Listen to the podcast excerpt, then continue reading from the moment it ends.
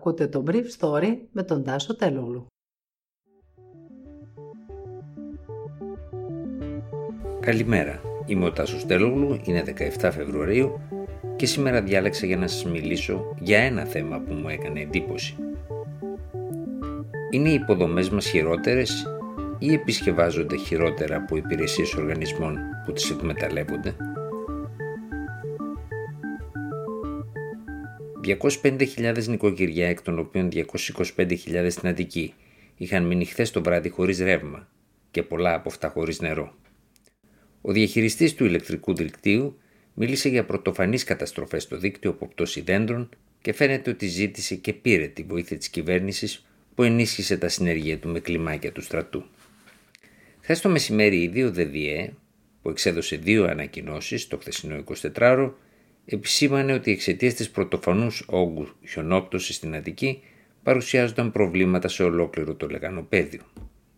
Πιο συγκεκριμένα, χθες στις περιοχές Ηλιούπολη, Χαλάνδρη, Αγία Απόστολη Καλάμου, Αγιο Στέφανο, Πετρούπολη, Γλυφάδα, Περιστέρη, Ήλιο, Βρυλίσια, Κάτω Κυφσιά, Μαρούσι, Δακτυλίδια Μαρουσίου, Λούτσα, Παλαιό Ψυχικό, Νέο Ψυχικό, Γραμματικό, Αγία Παρασκευή, Πολύδρο, Οδιόνισο, Καπανδρίτη, Κιούρκα, Καλογρέζα, Μενίδη, Νέο Ηράκλειος, Καραμαγκάς, Σαλαμίνα, Αμπλώνα, Νέα Ιωνία και Μεταμόρφωση. Από το πρωί της Δευτέρας 15 Φεβρουαρίου, ως εκείνη την ώρα τα συνεργεία του ΔΔΕ στην Αττική προχώρησαν στην κοπή και κλάδεμα περισσότερων από 700 δέντρα που είχαν πέσει στο δίκτυο, κυρίως στα βόρεια προάστια της Αττικής, προκαλώντας ζημιές σε τουλάχιστον 85 γραμμές μέσης τάσης. Συνολικά είχαν γίνει εκατοντάδες χειρισμοί στο δίκτυο μέσης τάσης και είχαν επαναφερθεί περί τις 35 γραμμές αυτής της τάσης.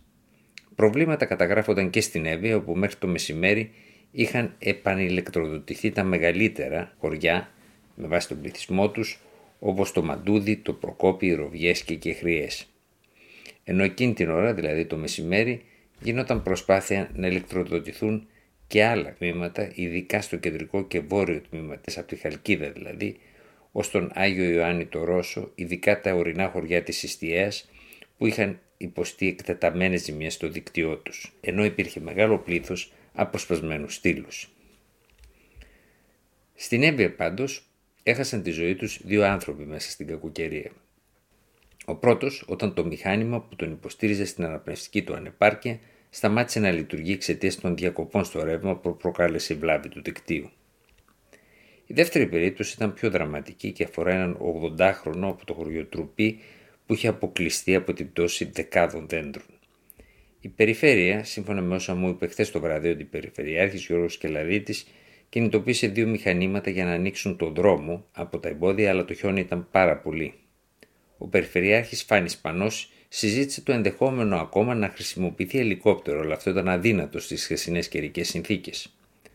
Όταν τελικά η βοήθεια έφτασε, ο 80χρονο που είχε καρδιακή ανεπάρκεια και του είχε ζητηθεί από το κέντρο υγείας να μείνει κοντά σε αυτό, κάτι που δεν έκανε, βρέθηκε νεκρός.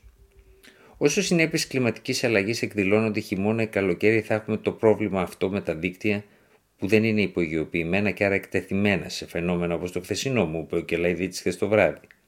Και ο Δήμαρχος Μαραθώνας Τέριο Τσίρκας, που είχε πρόβλημα εκείνη την ώρα σε ένα μικρό τμήμα του Βαρνάβα μετά από μια περιπετειώδη μέρα, μου είπε ότι τα δίκτυα είναι παλιά και ο ΔΔΕ δεν έχει δυνάμεις να υποστηρίξει τη συντήρησή τους.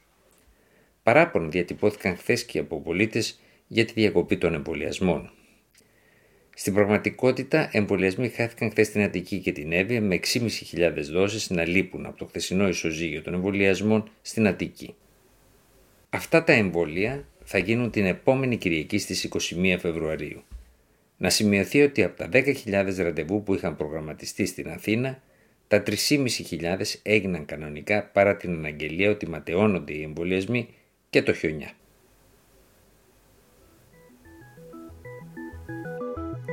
Ήταν το Brief Story για σήμερα 17 Φεβρουαρίου 2021.